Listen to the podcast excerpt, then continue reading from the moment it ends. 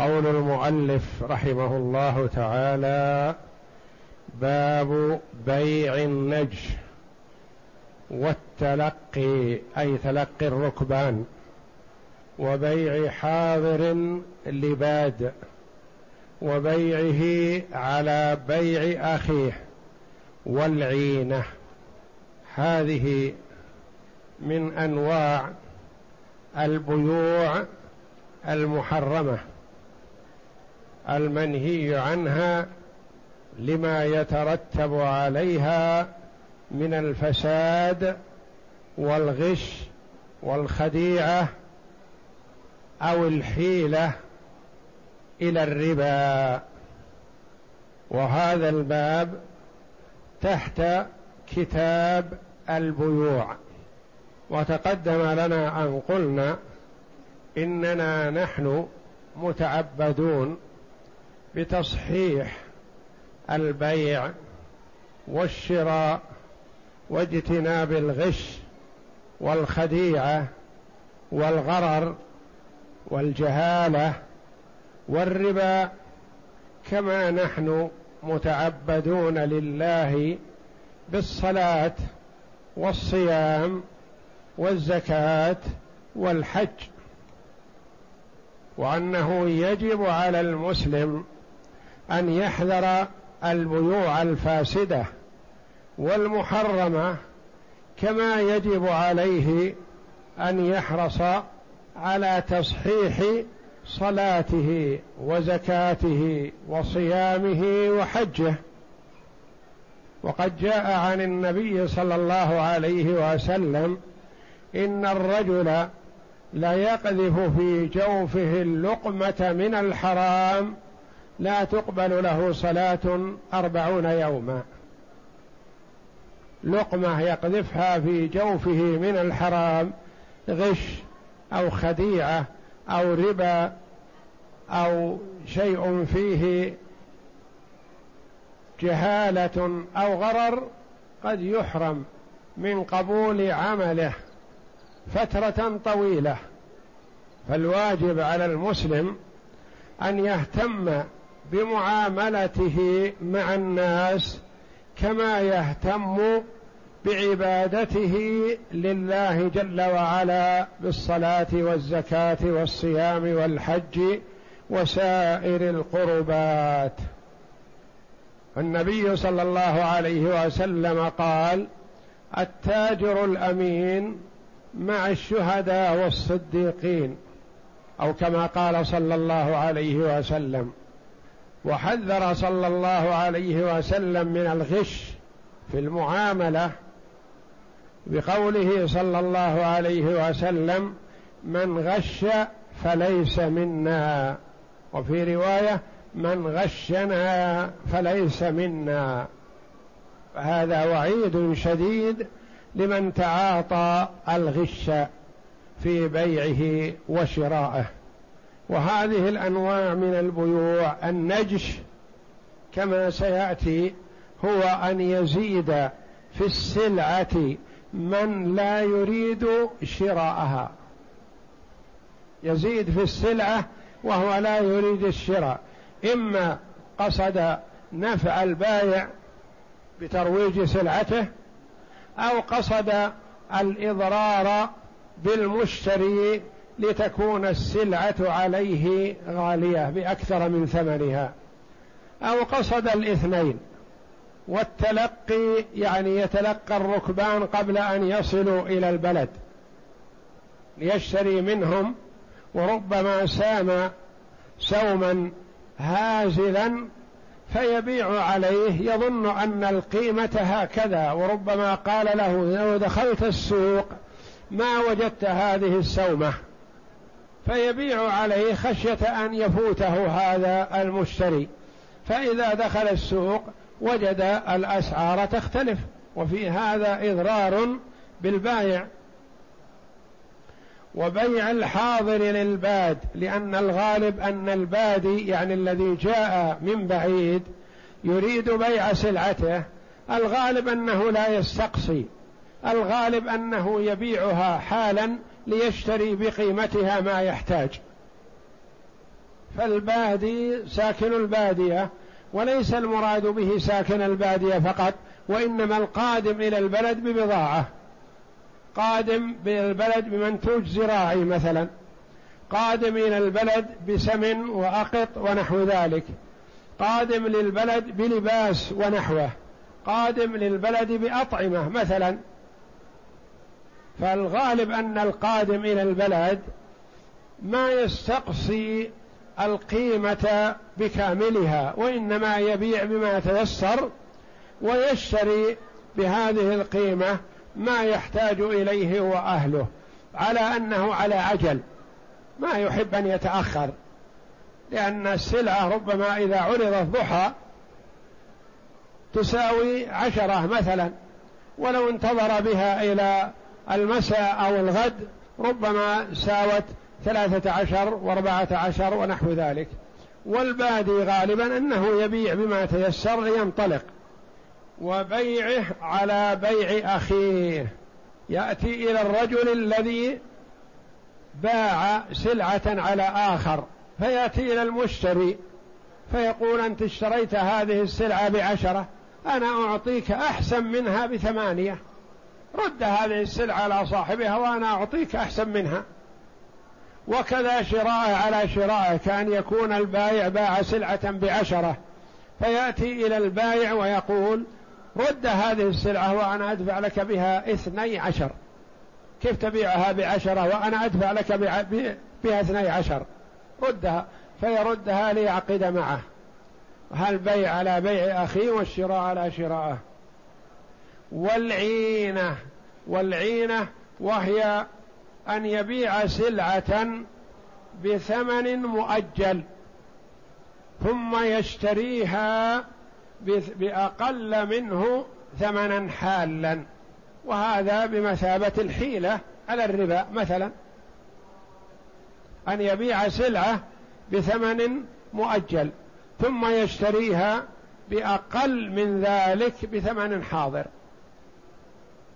كقصة أم ولد زيد ابن أرقم رضي الله عنه.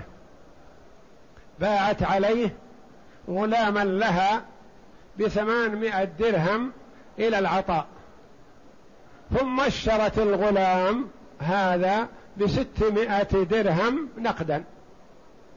فكأنها باعت عليه ثمانمائة مؤجلة بستمائة أعطتها إياه حاضر.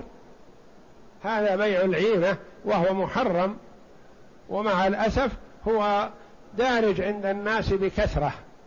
والنبي صلى الله عليه وسلم حذر من هذا الوقت الذي تكون فيه هذه العملة والبيع. إذا تبايعتم بالعينة هذه العينة أن يبيع السلعة بثمن مؤجل. مثلا سيارتك التي معك أنت تستعملها وأنت في حاجة إليها. فيأتيك شخص آخر يريد مداينة على ما يقولون. فتبيع عليه سيارتك هذه بألف. مثلا أخذها بألف. ثم تقول له تبيعها علي بثمانمائة حاضر؟ فيقول نعم. فيعطيك سيارتك وتعطيه ثمانمائة حاضر.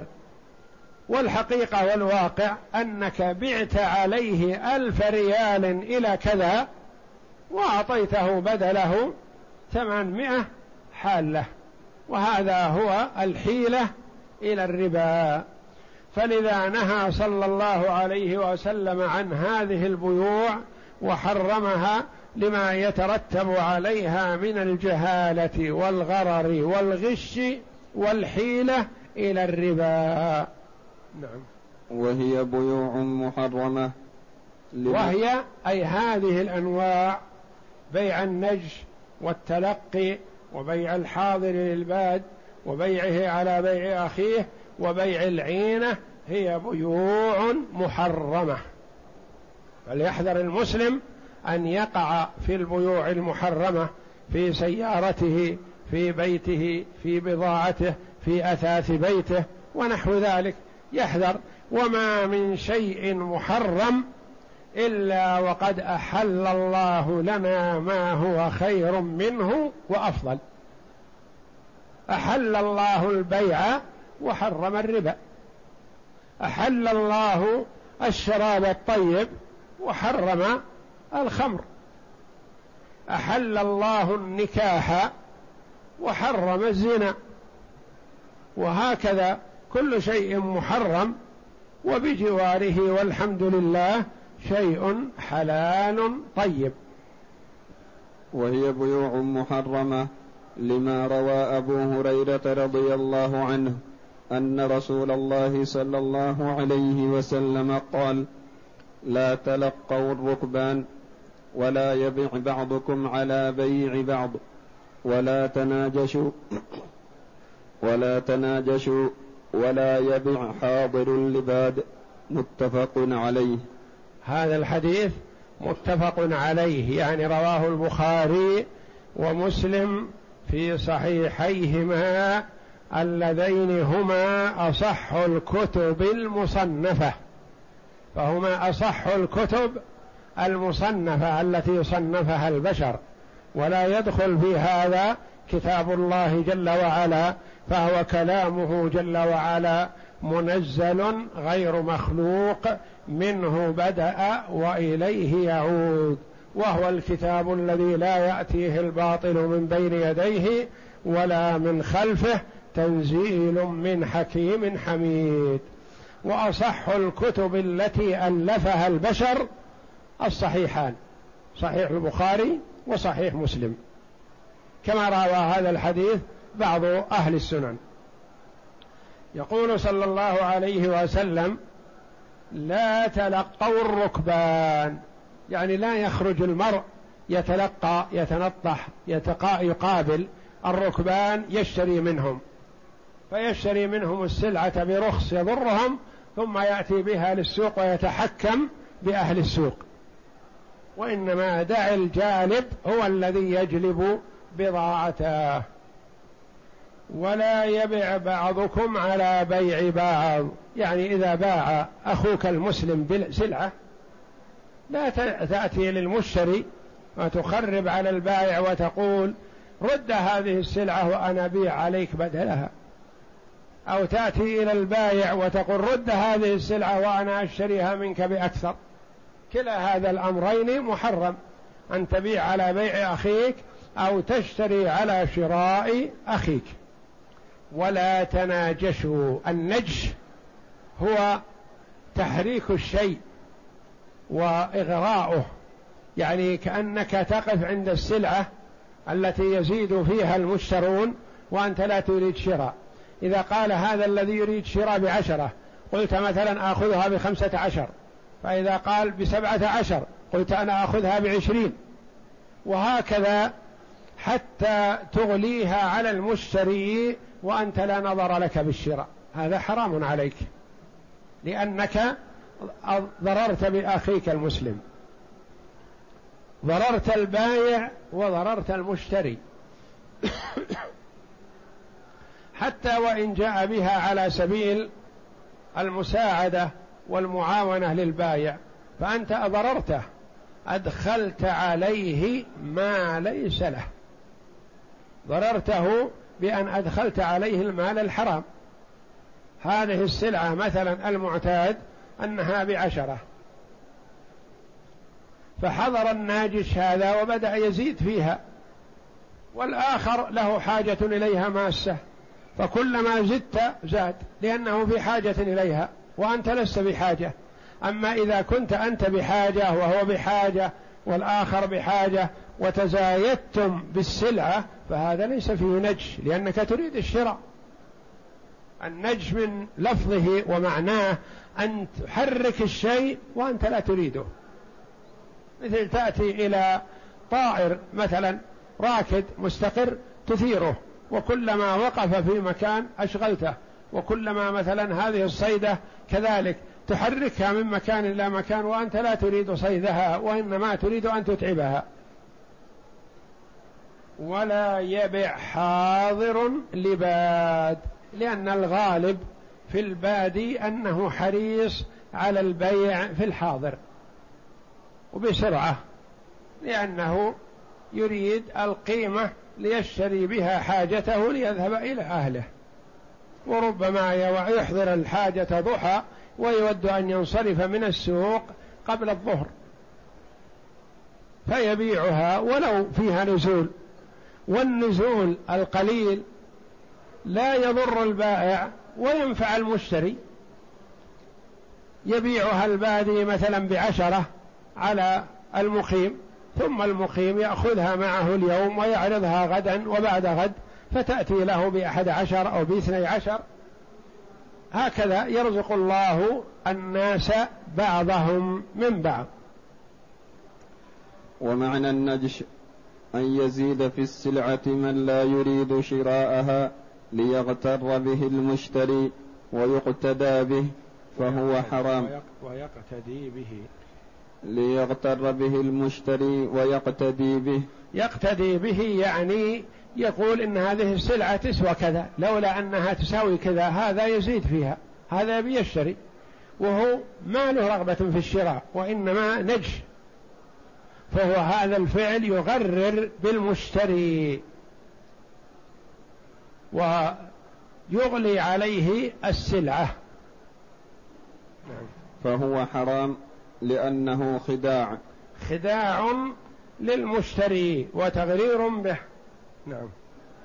والشراء صحيح. الشراء صحيح يعني البيع الصفة هذه محرمة والنجش محرم.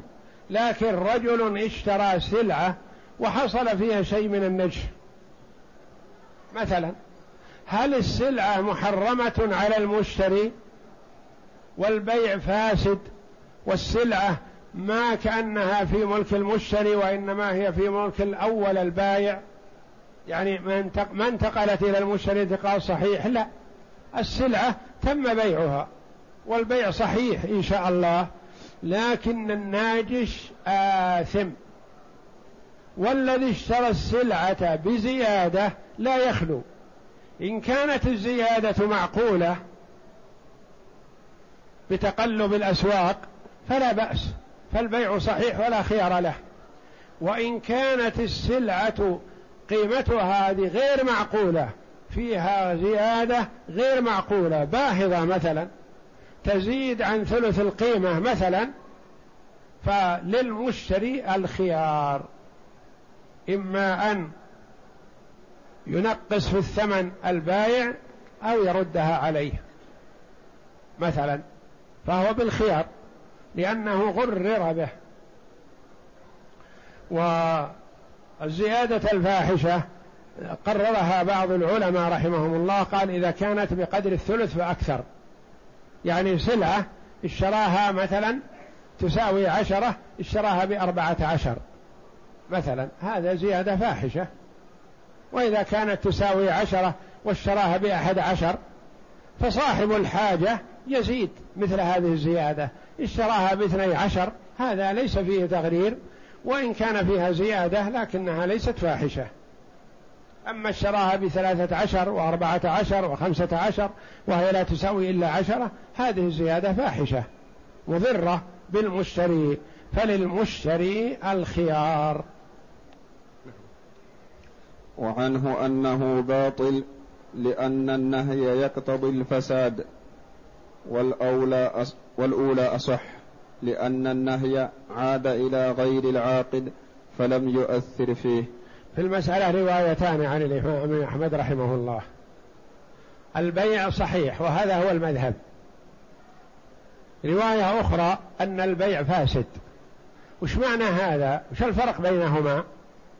نعم الفرق بينهما إذا قلنا البيع صحيح نقول البيع صحيح وللمشتري الخيار. بعدما ينتبه ويفكر وينظر القيم في السوق هو بالخيار. إن شاء أخذها وإن شاء ردها. لأنهم غشوه بهذا النش. القول الثاني أن البيع فاسد. قالوا فيه نهي. والنهي يقتضي الفساد.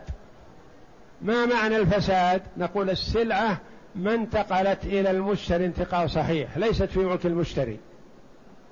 السلعة هي في الحقيقة إلى الآن للبايع. وما عرض عليها من شيء فهو على حساب البايع. لأن انتقالها للمشتري غير صحيح. القول الأول أن انتقالها للمشتري صحيح لكن جعلنا له الخيار. الأولون قالوا البيع صحيح لأن النبي صلى الله عليه وسلم جعل للمشتري الخيار. والخيار لا يكون إلا في بيع صحيح. الآخرون قالوا البيع غير صحيح لما قالوا لأنه ورد فيه النهي والنهي يقتضي الفساد. نقول لا ليست هذه قاعدة مضطردة فالنهي يقتضي المنع والتحريم ولا يجوز لكن البيع صحيح. لأنه ربما يكون المرء في حاجة إلى السلعة ورضي ولو نجش فيها مثلا. نعم. وللمشتري الخيار إن غبن غبنا يخرج يخرج عن العادة سواء كان بمواطأة من البائع أو لم يكن لأنه غبن للتغرير بالعاقد فأثبت الخيار كتلقي الركبان. والبيع صحيح وللمشتري الخيار إن غبن غبنا فاحشا. سواء كان بمواطأة من البايع يوجد جهلة مثلا في السوق واحد يكون عنده إبل أو غنم أو لباس أو نوعا ما يريد أن يدخله في السوق عامة. ثم يأتي إلى أربعة خمسة من جيرانه وأصحابه ويقول افزعوا لنا احضروا بيعنا. هم ليس لهم غرض في الشراء بس يحضرون فزعة ومساعدة للبايع. فكلما وقفت السلعة زاد والبايع يعرف أن هؤلاء ما لهم نظر في السرعة وإنما نجشة. فما يبيع عليهم. ينتظر حتى يكون السوم يقف على أجنبي على غير هؤلاء. هذا إذا كان بمواطأة من البايع وهو محرم. حرام على البايع وعلى الناجش. أحيانا يكون البايع تقي رجل صالح ما يريد النجش. لكن جاره الفاسق مثلا يعلم أنه سيبيع اليوم فيدخل السوق يقول أروح أفزع لفلان. أزيد في السلعة حدشا نجر النفع له. فإذا رد المشتري السلعة قد يقول البائع لا علم لي في النجش. نقول وإن لم يكن لك علم. سواء علمت أو لم تعلم ما دام أن أهل الصنف قالوا هذه السلعة لا تساوي هذا المبلغ. والمبلغ هذا زايد في زيادة الثلث فأكثر فنقول أنت يا المشتري حينئذ إن شئت رد السلعة وخذ ثمنك وإن شئت اقبل السلعة بقيمتها أنت بالخيار. فمن اشترى السلعة بنجش فهو بالخيار سواء كان النجش بمواطأة من البايع أو بغير مواطأة. لأنه كما عرفنا قد يكون بمواطأة. البايع يطلب ممن يثق به أن يحضر بيع سلعته ليزيد فيها وهذا بمواطأة. الثاني لم يكن بمواطأة ولا يريد البائع هذا لكن القريب أو الجار أراد أن يفزع من تلقاء نفسه بنغز من الشيطان. فيظن أنه بهذا يساعده وهو في الحقيقة يغشه ويدخل عليه المال الحرام. ولو قال البائع أعطيت بهذه السلعة كذا كاذبا فاشتراها المشتري لذلك فالبيع صحيح وله الخيار لما ذكرناه. مثل النجش وإن لم يكن نجش إذا كذب صاحب السلعة.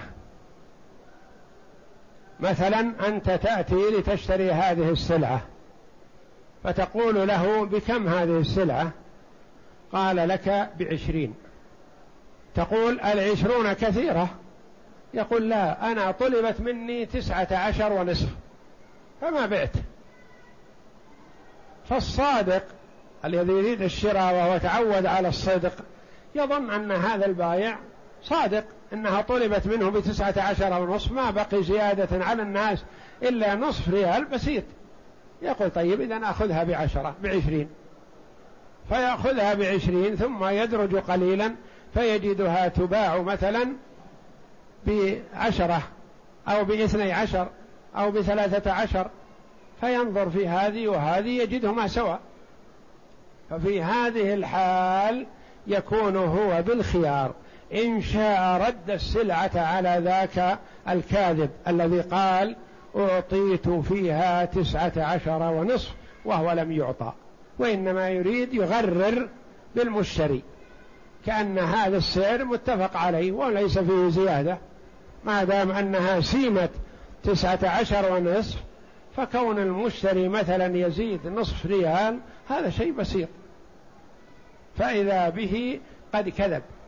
فإذا كذب في السلعة فهذا مثل النجش وإن لم يكن نجشا. فالمشتري بالخيار. إذا درج قليلا ووجد السلعة بأرخص من حقه أن يرجع على الأول ويقول له أنت كاذب وكذبت علي بكذا خذ سلعتك وأعطني قيمتي ويرجع إلى صاحبه الآخر ويشتري منه السلعة بأقل. والحكم الشرعي يساعده. فصل وتلقي الركبان أن يخرج الرجل أن يخرج الرجل من المصر يتلقي الجلب قبل دخوله فيشتريه فيحرم للخبر ولأنه يخدعهم ويغبنهم فأشبه النجش والشراء صحيح وعنه أنه باطل للنهي والمذهب الأول وتلقي الركبان أن يخرج الرجل من المصر. مثلا معروف مكان السوق. وإذا وصلت السلعة إلى السوق حضر أهل السوق وتزايدوا فيها واشتروها بقيمتها المعتادة. إن الرجل داخل السوق لو فيها رخص ما تركه الآخرون زادوا فيها. لكن هذا الرجل يخرج خارج. فإذا السلعة مثلا اللي يعرف أنها تساوي في السوق بمئة يأتيه ويقول اشتريها منك بعشرين. فيتوقع هذا أن هذه القيمة قريبة من الصواب. فيقول لا زد. فيزيده عشرة خمسة عشرة هكذا.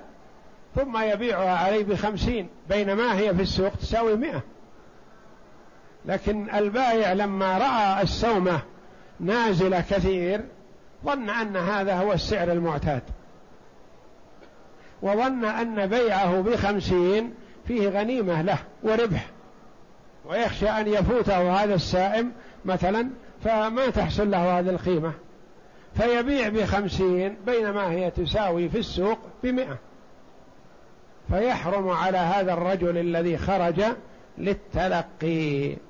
ثم إن هذا البايع الذي باع قبل أن يصل السوق ثم وصل السوق فوجد السلعة بأكثر من حقه أن يرد البيعة ويأخذ سلعته ويرد الثمن على المشتري. والشراء صحيح وللبايع الخيار إن رأى أن فيها نقص كثير فمن حقه أن يرد السلعة أن يردها ويدفع يرد الثمن الذي أخذه ويأخذ سلعته ويبيعها في السوق من جديد. ومن حقه أن يعتبر البيع ويرضى به وإن كان فيه ناقص فهو بالخيار. القول الآخر الرواية الأخرى أن البيع باطل مثل المتقدم مثل النجش أن البيع باطل ويلزم إعادة السلعة على صاحبها وإعادة الثمن إلى صاحبه والمذهب الأول. لأنه ما دام أنه جعل للجالب الخيار فدل على أن البيع صحيح لأن الخيار لا يكون في بيع فاسد. لما روى أبو هريرة رضي الله عنه أن رسول الله صلى الله عليه وسلم قال لا تلقوا الجلب فمن تلقاه فاشترى منه فإذا أتى السوق فهو بالخيار. فالبيع وإن شاء رده إذا دخل السوق وعرف. نعم. والخيار لا يكون إلا في عقد صحيح ولأن النهي لضرب من الخديعة أمكن استدراكها بالخيار. فأشبه أن النهي نهي تحريم. وفيه ما فيه من الخديعة. وهذه الخديعة مستدركة. نقول صاحب السلعة بالخيار. إن شئت أمضي البيع وإن شئت رده. نعم. فأشبه بيع المصرات. المصرات. المصرات. المصرات هي الشاة أو البقرة أو الناقة التي جمع فيها لبنها أياما ثم أدخلها السوق ليبيعها.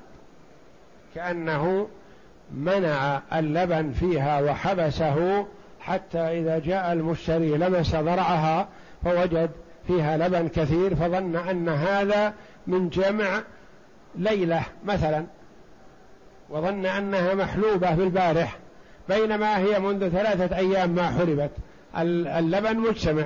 فهذا غش وخديعة وبيع المصرات المشتري بعدما يحلب ويتبين له الحقيقة والواقع هو بالخيار له الخيار ثلاثة أيام. إذا حلب ثم حلب ثم نظر واستقر اللبن عنده إن رضيها أمسكها وإن لم يرضها فكما تقدم لنا ردها وصاعا من تمر. وللبائع الخيار إن غبن غبنا يخرج عن العادة فإن لم يغبن فلا خيار له. إن لم يغبن يعني كان الشراء بنفس القيمة الحقيقية فالمشتري آثم والبايع ليس له خيار. المشتري آثم لأنه خرج يتلقى وخالف نص رسول الله صلى الله عليه وسلم فهو آثم بفعله وربما يخسر لمخالفته أمر النبي صلى الله عليه وسلم. وذاك ما دام أن السلعة بيعت بقيمتها المعتادة فلا خيار له. ويحتمل أن له الخيار للخبر والأول المذهب. ويحتمل أن له الخيار للخبر يعني يحتمل أنه وإن كانت السلعة بقيمتها فيقول عنادا لهذا الذي خرج وخالف السنة أنا أرد البيعة. فيكون له الخيار وهذا هو الأقرب لأن النص ورد بهذا. ولم يذكر النبي صلى الله عليه وسلم الزيادة في القيمة أو النقص. قال ولمن دخل السوق فهو بالخيار. لأنه إنما فمن تلقاه فاشترى منه فإذا أتى السوق فهو بالخيار. إذا أتى السوق فهو بالخيار حتى وإن لم يكن فيها نقص في القيمة. نعم. لأنه إنما يثبت لدفع الضرر عن البائع ولا ضرر مع عدم الغبن. يعني إذا لم من يقول لا خيار له يقول جعلنا له الخيار لدفع الضرر عنه. فإذا كانت البيعة بقيمتها فلا ضرر عليه وليس هناك شيء يدفع فالبيع صحيح ولا خيار له. نقول بل نقول له الخيار لمخالفة المشتري نهي رسول الله صلى الله عليه وسلم. والحديث يحمل على هذا. وجعل النبي صلى الله عليه وسلم له الخيار إذا هبط السوق. وجعل النبي صلى الله عليه وسلم له الخيار إذا هبط السوق. يفهم منه الإشارة إلى معرفته بالغبن. يعني إذا دخل السوق ووجد أنه مغبون فقد جعل له النبي صلى الله عليه وسلم الخيار في رد هذا البيع. وكل هذا من الشارع الحكيم حماية للبايع والمشتري ولكل مسلم. نعم. فإن خرج لحاجة غير قصد التلقي فقال القاضي لا يجوز له الشراء لوجود معنى النهي. لأن المرأة قد يعلل أو يقول أنا أخرج للنزهة أو أخرج للتمشية أو لكذا أو لكذا وهو في باطن الحقيقة يقصد لعله أن يجد جالبا فالأولى أن يكون له الخيار والتحريم حتى وإن لم يقصد التلقي. نعم. ويحتمل الجواز لعدم دخوله في الخبر. لأنه ما قصد التلقي. نعم. والبيع للركبان كالشراء منهم لأن النهي عن تلقيهم لدفع الغبن والشراء والبيع فيه واحد. كذلك البيع للركبان كالشراء منهم. مثلا الرجل عنده بضاعة في في البلد فيخرج بها إلى خارج البلاد من يأتي لأجل أن يبيع عليه. فالقادم يريد شراء حاجة إذا وجدها في مدخل البلد مثلا ربما قال أشتريها وأعود وأسلم من التعب داخل الأسواق. ففي هذه الحال ربما يكون البايع زاد في السلعة زيادة فاحشة. مثلا السلعة تساوي مئة فخرج بها خارج البلد يتلقى من يقدم للشراء. فإذا جاءه من يريد الشراء قال له بثلاثمائة وهي لا تساوي في السوق إلا مئة. ثم إن هذا الرجل الذي قيل له بثلاثمائة إن ساوم أو ماكس فإن مماكسته وسومه سيكون بقدر.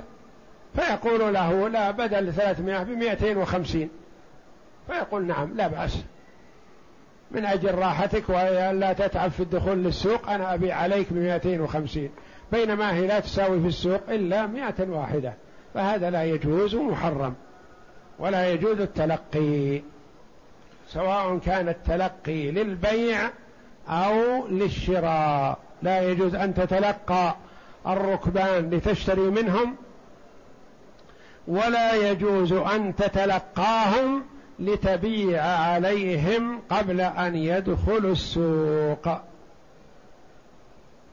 والله أعلم. وصلى الله وسلم وبارك على عبد ورسول نبينا محمد وعلى آله وصحبه أجمعين.